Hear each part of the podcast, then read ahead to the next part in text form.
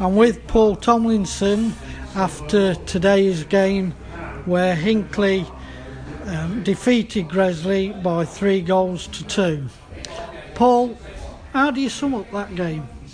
Um, very simple, really, because we still we're still getting minutes into a lot of players' legs, and you know, we, we, in terms of where we are at the moment, we've got seven, eight players still missing. People like Ryan Seal, Darius Darkin, Mozza was missing today, and so you know you've got seven or eight players that are not even here. So, but what I, what I've, what what's pleased with today really is the is the young kids at the youth team. You've got four players um, that have come out the youth team today, the under 18s, young Brad at centre off, first off, right back, second off. Fantastic experience for them. Um, Leaky in goal, fantastic, you know what I mean? So that's where we are at the moment. We know where we need to be. We've still got two weeks of training to go, um, and we've still got two friendlies to go as well. So it hasn't helped in terms of having to cancel two pre-season friendlies. That's not helped us at all with the COVID situation. So I think you know we've seen some bright stuff today. Yeah, we're disappointed in the result, of course we are. But in terms of some of the positivity in the play, some of the young lads that's come through, the chances we've created today, I mean, the man of the match from them is the goalkeeper. Mm. You know, we could have won that. We, we could have had six or seven today. So there's a lots of positives in it.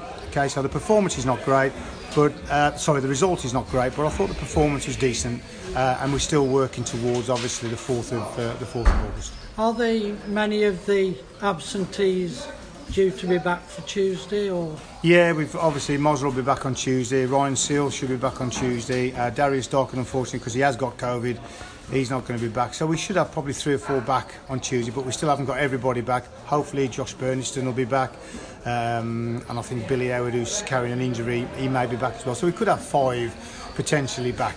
Uh, uh, Albie.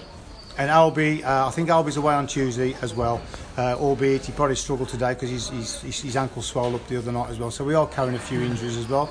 We've only got a small squad of 18, 19, and when you've got seven or eight of those away, you know. But as I said, I want to give, I want to pay the young, the young kids some credit today because they've had to step in, and they've not played at this level and this tempo before, and to come in and, and do what they've done. I was, you know, I've got to take my hat off to them. I thought they were outstanding, two three of them today. Yeah, young Riley included as well.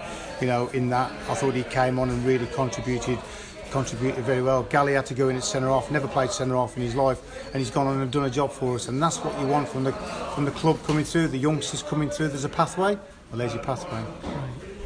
Thank you for that. Just, I don't know if you want to make it public, but we noticed Ollie Bailey played today, and yet there's been a lot of Twitter um, posts saying that he'd re-signed for Winchester. Yeah, unfortunate with Ollie. Um, again, because of lack of numbers today, but we we we obviously we played him and we started him. He was he was he.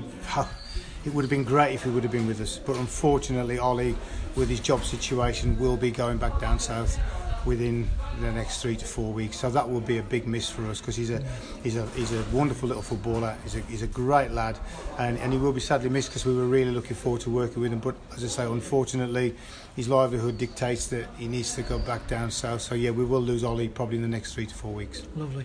Thanks, Paul. Okay. Thank you.